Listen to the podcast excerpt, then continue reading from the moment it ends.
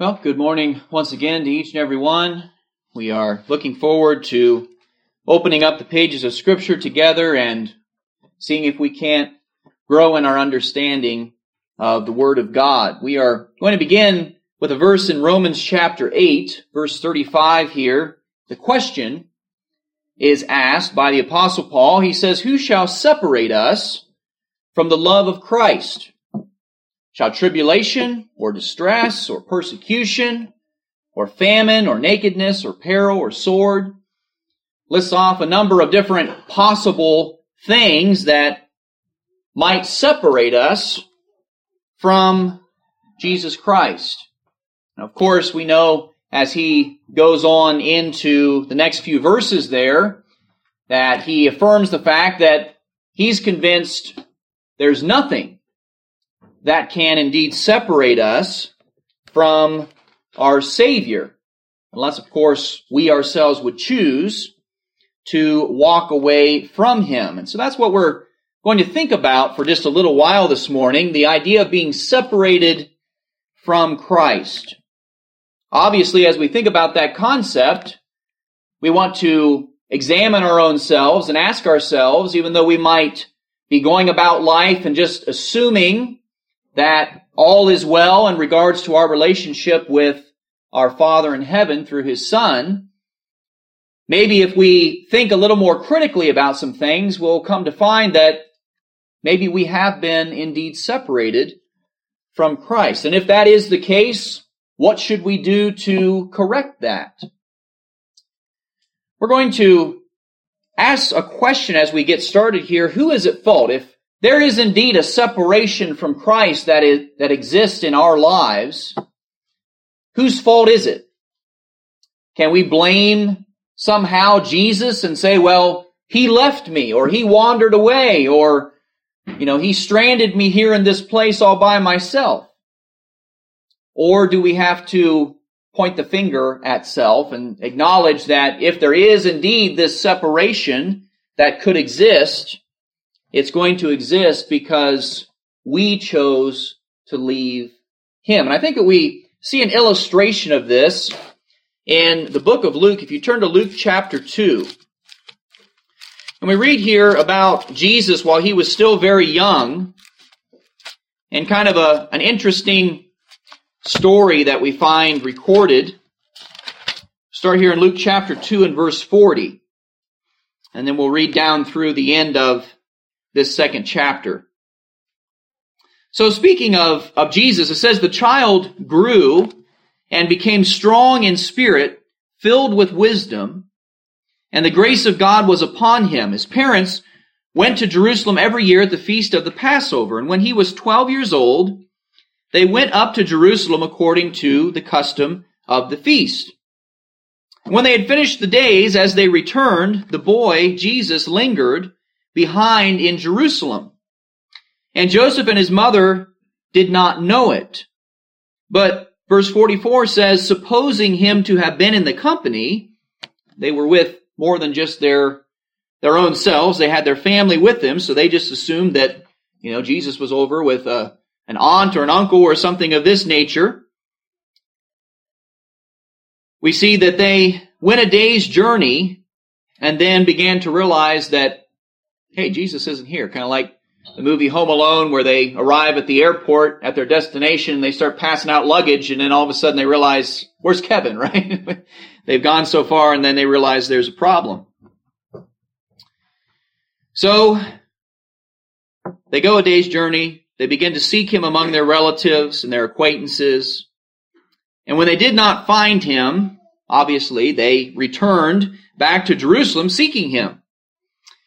And so it was that after three days, they found him in the temple. So you can imagine the panic that is uh, set in at this point. It's been uh, a day's journey, so uh, they have to journey another day back, and then they spend three additional days searching throughout this capital city of the nation of Israel. So it's a large place. There's all kinds of places that they have to look and search. So almost a week's time where they're searching, trying to find their son who's now lost. And it says that they found him ultimately, finally, in the temple of all places. He was sitting in the midst of the teachers, both listening to them and asking questions. And all who heard him, it says, were astonished at his understanding and his answers. And so when they saw him, they were amazed. And his mother said, Son, why have you done this to us? Look, your father and I have sought you anxiously. And he said to them, Why did you seek me? It's kind of an unexpected response, right? Uh, you would expect him to have some kind of, of, well, I, you know, got caught up doing this and I didn't know where you went. But no, it's, their question is met with a question. Well, why did you seek me? Did you not know that I must be about my father's business? He asked. But of course, at this point, they didn't quite understand uh, what that statement was meaning that he spoke to them. Uh, but it says that he went down with them and came to, to Nazareth and was subject to them. Uh, and his mother kept all these things in her heart. And of course, Jesus increased in wisdom and stature and in favor with God and men. So a couple interesting things to, to highlight from this passage. Uh, the first thing, and we're going to talk a little bit more about this later on as well, but uh, we see right off the bat that assumptions uh, are very dangerous things, aren't they? Oftentimes in life as we go through just from day to day, we assume certain things will happen or uh, we just assume that it's going to be this way because, well, maybe it's always been that way or whatever it might be. Uh, just a, a, number of other examples that uh, that we might consider about people who made assumptions. In Mark chapter 6 verse 49, there you recall that Jesus came to the disciples walking on the water and the text says that they assumed it was a ghost or a spirit because, of course, they're thinking, well, no human being can walk on the water. But of course, they were incorrect. It was, in fact, Jesus. In Matthew 20 and verse 10, we find there Jesus teaching this parable about this guy who uh, hires different people throughout the day. And he agrees with each of them, I'm going to pay you uh, so much money. And it's the same amount for the person who started in the morning as it ends up being for the person who worked just a couple hours at the end of the day. And it talks about there as, you know, these people who came early, they're, they're witnessing all this happening, these people coming later and, and starting to work for just a short time. It says that when it came time to receive their payment, they assumed, well, we're going to get more than these other people, right? Because we've been doing this all day. And of course, they were incorrect. The, the master there explains, well, look, we agreed on this amount, you know, and, and it was the same for each and every one. Of course, there's a larger, uh, application that Jesus is trying to help them understand there. But um, we see again that that same principle of assumptions being dangerous. In John 20 and verse 15, Mary had gone to the tomb and she hears this person start talking to her, and she assumes that well, that must be the gardener. She's not even really looking at him. She's just there, and of course, she came to uh, to remember Jesus as she assumed he was still in in the tomb. So there's a couple of different assumptions, I guess we could say, are going on there in that scenario. Uh, but not only had Jesus risen, but he was indeed the one that was talking to her there. And then finally, in Acts chapter 16, verse 27, you remember the, the Philippian jailer. And Paul and his companions had been put into prison under guard of this, this jailer. And in the middle of the night, there's this earthquake and all the prisoners are loosed of their bonds and he kind of wakes up. He'd been napping and dozing off, and he just assumes, well, everybody surely has fled as he observes what has taken place, but again, he was indeed wrong. And Paul stops him from taking his own life on that occasion and teaches him the gospel. But the most important thing I want us to notice from this passage that we've looked at in Luke chapter 2 is the fact that where was Jesus? Well, he was he was right where they had left him. Notice they had gone back and failed to realize that, you know, Jesus had some business to attend to. You know, here's the Son of God and he has certain things that he came even very early on in his life here on the earth was starting to manifest who he was and why he had come. And so the problem wasn't, in fact, that Jesus had left his parents, but in fact it was the it was the realization that they had wandered away from him. And And I think that the application there for us is, is quite powerful. When we think about being separated from Christ, uh, we should know that He is about His Father's business, if you will.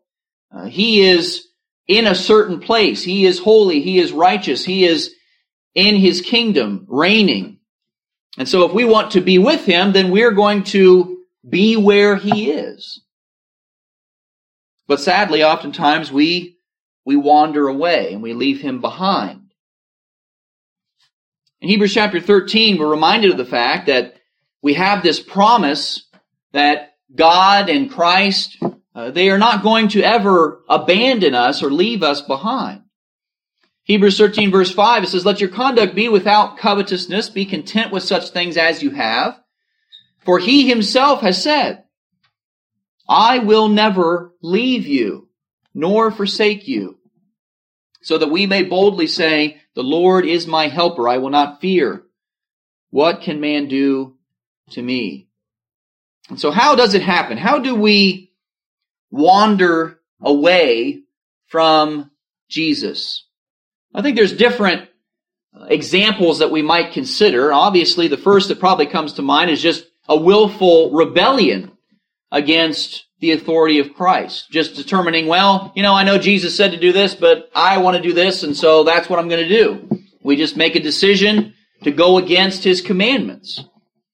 And oftentimes that is really the, the ultimate reason that we see that there's a problem in people's lives in regards to their relationship with God. Isaiah 59 verses 1 and 2, it explains what sin, which is a transgression, of course, of God's law, 1 John 3, 4, what that does in, re, in regards to our relationship with, with God. It says, Behold, the Lord's hand is not shortened that it cannot save, nor his ear heavy that it cannot hear. There's no problem on God's part, but the problem is that your iniquities, that word just simply means lawlessness, your lawlessness has separated you from your God. Your sins have hidden his face from you so that he will not hear. And so the problem is, again, not on God, it's, it's on us. We've chosen to do something that has caused this separation. In 2 Peter chapter 2, in verse 15, it's speaking here in this chapter, uh, for a large part of it anyway, about those that just go against God. And it's describing various different things about what they do and how they behave. And it says there in verse 14 that they've forsaken, notice the language there, the right way, and they have gone astray. Following the way of Balaam, the son of Beor, who loved the wages of unrighteousness. And so, sometimes, sadly, we forsake the right way and we wander off doing what we've determined we want to do. In Hebrews chapter 6 and verse 4, beginning there, the Hebrew writer says it's impossible for those who were once enlightened and have tasted the heavenly gift and have become partakers of the Holy Spirit and have tasted the good word of God, the powers of the age to come, if they fall away, to renew them again to repentance, since they crucify again for themselves the Son of God. They put him to an open shame. You know, maybe this is a verse that we need to think about more frequently in our lives, especially as we're tempted to do something that we know God has said to abstain from or perhaps leave undone something God has commanded for us to be doing. When we sin, the Hebrew writer says, in essence, we are nailing Jesus back to that cross. We are putting him to an open shame. We are basically saying, we don't care what Jesus suffered. We don't care all the pain he endured because I want to do this. Or I don't feel like doing that. I mean, how selfish. You, you put it into that terminology and it really kind of puts things into perspective, doesn't it? Verse 7, he says, The earth which drinks in the rain that often comes upon it and bears herbs useful for those by whom it is cultivated receives blessing from God, but if it bears thorns and briar, uh, it is rejected and near to being cursed, whose end is to be burned. And so we ask ourselves, are we producing that which is good or are we producing that which is evil, that which shows our disregard for what Jesus has done for you and I? Sometimes we become separated because we have added something to what God has said, or we leave something out. And we can drive up and down the road and we can see all kinds of examples of that, can't we? As we look at denominational groups that exist here in our own town and in places close by, really pretty much anywhere you go, you can see this. But you'll find groups that maybe they have most, you know, it's kind of funny. Last week we were uh, with with some friends there in Wellsburg, and we were talking about this this one congregation. Um, they were thinking about having this fellow who preached there for a meeting, and uh, turned out as they were investigating some things about the congregation there, they were finding some red flags, and they were starting to question, well, maybe uh, it seems like they're maybe a little off in their understanding on some things. And it's so sad because you see examples like that all the time where you'll find a congregation and for the most part they're following exactly what uh, the Bible teaches in regards to the plan of salvation and how we conduct ourselves as Christians and these kinds of things. But then you'll find maybe just one thing that seems to contradict or that they've added in, or maybe there's one thing that they've uh, omitted from what they are preaching as necessary. And it's so sad to find and see people that are truly sincere, but yet have added or subtracted something from the authority of Christ to the point where they have, in essence, really separated themselves from Him. Back in Deuteronomy chapter 4, the Israelites, of course, were being spoken to here in regards to the law that they had at that time, the law of Moses. And we see here that the instruction was, O Israel, listen to the statutes and judgments which I teach you to observe, that you may live and go in and possess the land which the Lord God of your fathers is giving you. And notice he says, you shall not add to the word which I command you, nor take from it that you may keep the commandments of the Lord your God, which I command you. And we see this, this concept not just in, in the old law in regards to the Israelites, but we see it certainly for us today. We go to 2 John 9. And notice here, whoever transgresses, the idea there is, is going beyond. You know, God has drawn certain lines in the sand, if you will, and said, don't go beyond this. This is this is the border of where you're uh, permitted to go. But sometimes we, we want to cross those lines, right? We want to go beyond. And so he says if, if we do that, we don't abide in the doctrine of Christ, the reality is we don't have God. But he who abides in the doctrine has both the Father and the Son. Notice in Matthew 15, Jesus rebukes certain of the Jews here on this occasion. He says, these people, they draw near to me with their mouth, they honor me with their lips, but, but their heart is far from me. And further, he says in verse 9, in vain they are worshiping me. In, in vain, we know, of course, something vain is empty. There's nothing of, of any lasting value there. And so he's describing their worship as being in vain. And why? He says, because they're teaching as doctrines the commandments of men.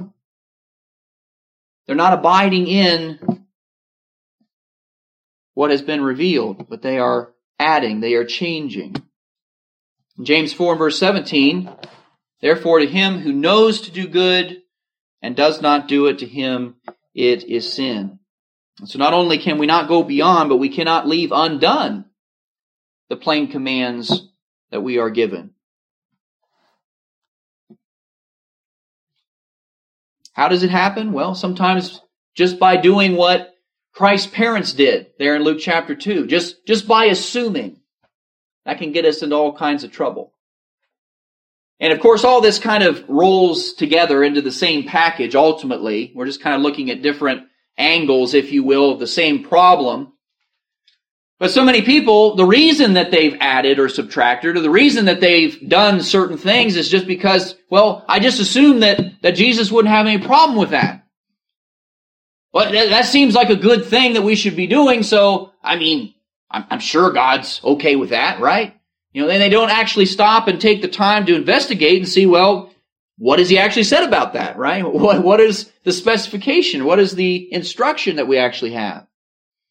And so when we just assume that everything's okay because in our limited, uh, futile human wisdom, we just, to us it makes sense. Well, that's great, but that ultimately doesn't matter much, does it?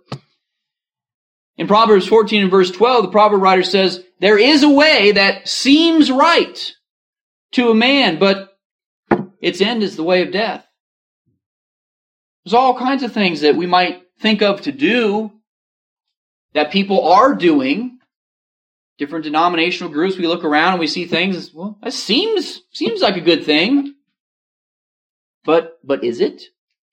And sometimes it's not necessarily the thing itself, it's, it's how it's being done. That is the problem. In Matthew chapter 7, notice, you know, we, usually around Halloween, right, we, we think about scary stories and we want to scare each other. You know, the Bible has some scary passages in it. This, this is really, you talk about something scary to think about.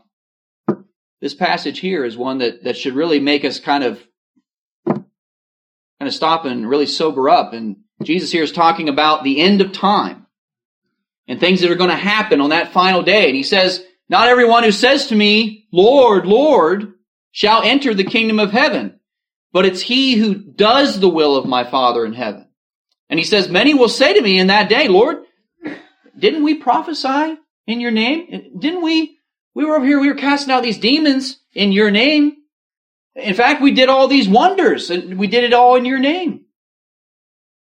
But then notice he's going to say, I never knew you.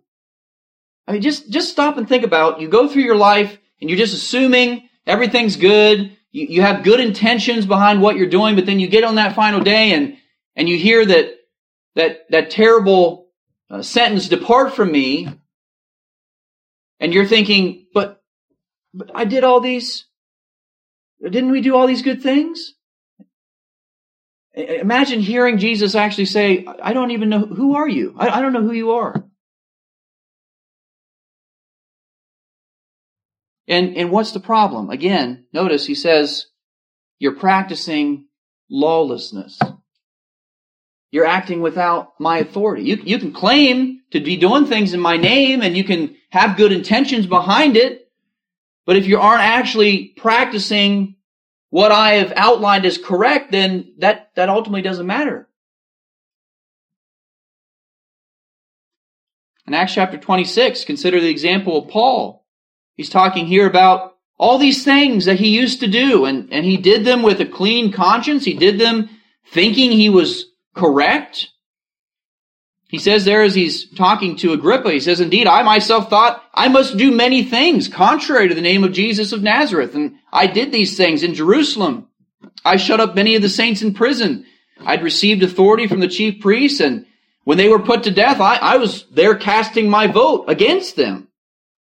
I punished them often in every synagogue. I compelled them to blaspheme, being exceedingly enraged against them. You see, the, the zeal that he had, I mean, he was passionate he was sincere again, but look at all these terrible things. I mean, completely contradictory to what the actual instruction from, from the Son of God is. I mean, this is all just completely flies in the face of that.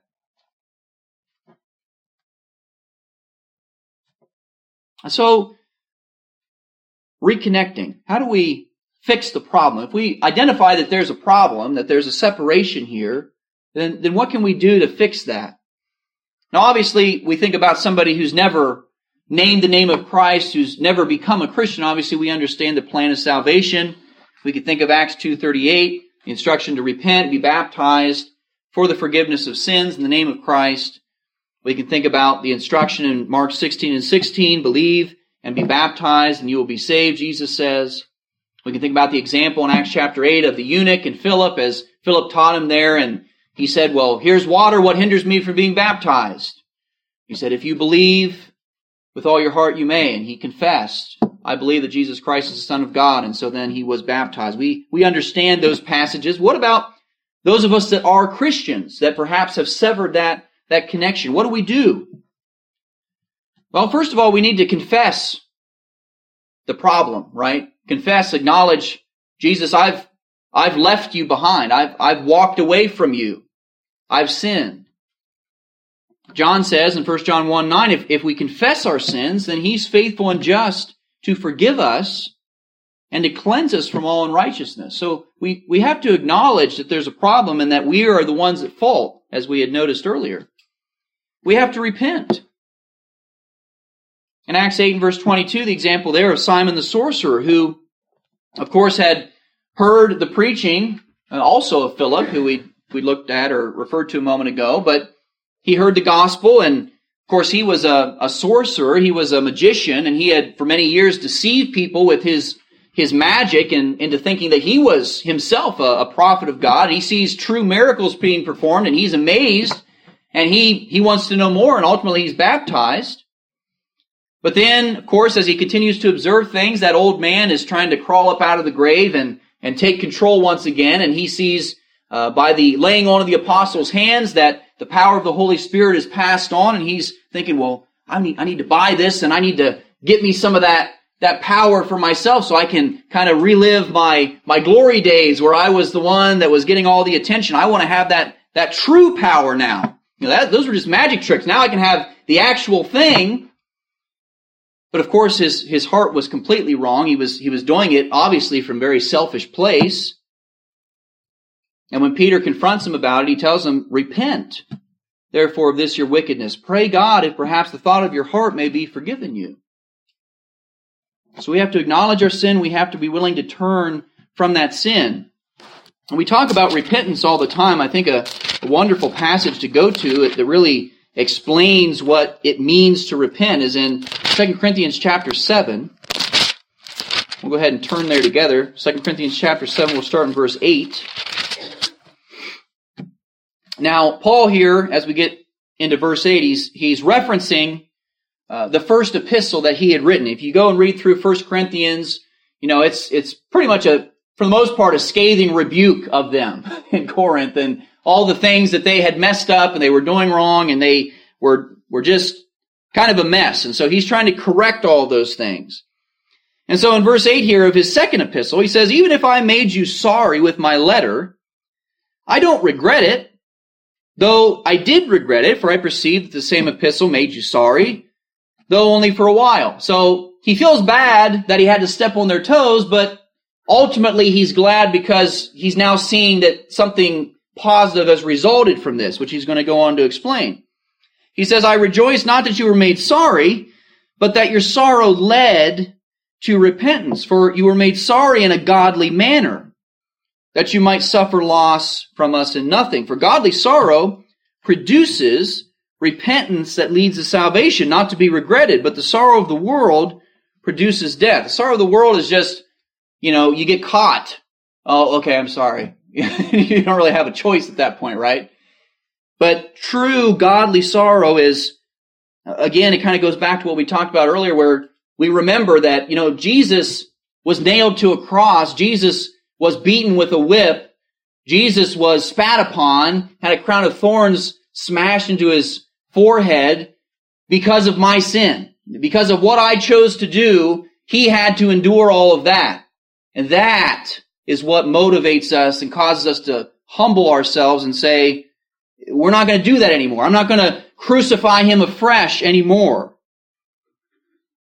Verse 11, he says, Observe this very thing that you sorrowed in a godly manner and what diligence it produced in you, what clearing of yourselves, what indignation. You think about each of these things that he mentions here and how that is all involved in the process of realizing your sin and, and wanting to turn away from that. Diligence, obviously, I'm gonna, I'm gonna work even harder to do what is right now. I'm not gonna get caught up in this anymore. I'm gonna clear myself. I'm gonna clear my, my reputation of this. Indignation, you know, the anger you feel at yourself when you realize how terrible you've behaved. He says, what fear, what vehement desire, what zeal, what vindication. In all things you've proved yourselves to be clear in this matter. Therefore, although I wrote to you, I did not do it for the sake of him who had done the wrong, nor for the sake of him who suffered wrong, but that our care for you in the sight of God might appear to you, or might be apparent, we might say. And so, do we truly repent? If we want to reconnect with Christ, if we recognize there's a problem, we, we have to truly repent, as is described here. In Isaiah 55, verse 6, here we read, Seek the Lord while he may be found, call upon him while he is near. Let the wicked forsake his way, and the unrighteous man his thoughts. Let him return to the Lord, and notice, he will have mercy on him. And to our God, for he will abundantly pardon. God is merciful, but we only have so long to take advantage of his mercy and his grace. We don't know how much time we have remaining in our lives. And obviously, as a final point this morning, as we think about this idea of being separated and then obviously wanting to reconnect if there is a separation, uh, we have to determine then, kind of as we were thinking about that passage there in 2 Corinthians 7, remaining faithful, making sure that we don't become separated again. It's not to say that we might not become separated. We might not make a, another mistake. We are human. We are fallible. We are imperfect. But we need to strive for that perfection of Christ. We need to strive honestly and sincerely for um, the reality of being holy as He is holy. Let's come and read together in, in John chapter 15. We're going to read the first 14 verses of this chapter. And Jesus is, is speaking, and he says, I am the true vine, and my Father is the vine dresser. Every branch in me that does not bear fruit, he takes away. And every branch that bears fruit, he prunes, that it may bear even more. You are already clean because of the word which I've spoken to you. But he says, notice, abide in me. And then I will abide in you. As the branch cannot bear fruit of itself unless it abides in the vine. Neither can you unless you abide in me. Again, I am the vine, you are the branches. He who abides in me and I in him bears much fruit. For without me you can do nothing. If anyone does not abide in me, he's cast out as a branch. He's withered. And they gather them, they throw them into the fire and they're burned. If you abide in me, and my words abide in you, then you will ask what you desire, it shall be done for you. And notice verse 8, he says, By this my Father is glorified. We talked in our, our Bible class this morning about, you know, why are we here and what is our purpose as human beings? And we talked about a couple different passages, but basically, uh, notice that the scriptures bear out that we're here for God's glory. We're here to fear Him and keep His commandments. And notice here is it, it is explained again for us, you know, how can we fulfill that expectation? Bear much fruit. Remain connected to the vine. Abide in Christ and His words. Abide in my love, he says. In verse 10, he says, If you keep my commandments, you will abide in my love, just as I've kept my Father's commandments and abide in his love. And these things I've spoken to you that my joy may remain in you and that your joy may be full. This is my commandment that you love one another as I have loved you. He says, Greater love has no one than this, than to lay down one's life for his friends. You are my friends. Again, if you do whatever I command you. So we need to remember these instructions, remember these words that we have from Jesus himself, explaining that if we want to be faithful, if we want to glorify God, if we want to bear much fruit, then we have to indeed be connected to the vine. Abide in his words, abide in his love. And so this morning, where are you? It really is the question we need to ask because we know where Jesus is. Uh, again, to, to borrow from the text there in Luke 2, he's about his father's business, right? He's, he's reigning over the kingdom that he died and shed his blood to establish.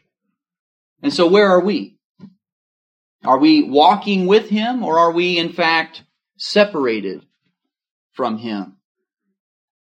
We had read in Romans 8 at the very beginning of the lesson, verse 35, where the question was asked, What shall separate us from the love of Christ? Notice the resolution at the end of the chapter here, verse 38, I'm persuaded that neither death, nor life, nor angels, nor principalities, nor powers, nor things present, nor things to come, nor height, nor depth, nor any other created thing shall be able to separate us from the love of God which is in Christ Jesus our Lord. There is nothing in existence that can separate you from your God through Jesus Christ except for you, as we've noticed this morning. And so, if you need to make correction, if you need to confess and repent, if you need to be baptized this morning, whatever your need would be, whatever we can do to assist you in helping you reconnect to the Son of God and have hope of eternal life, then won't you let us do that? Please let your wants and your desires be known while we stand and while we sing.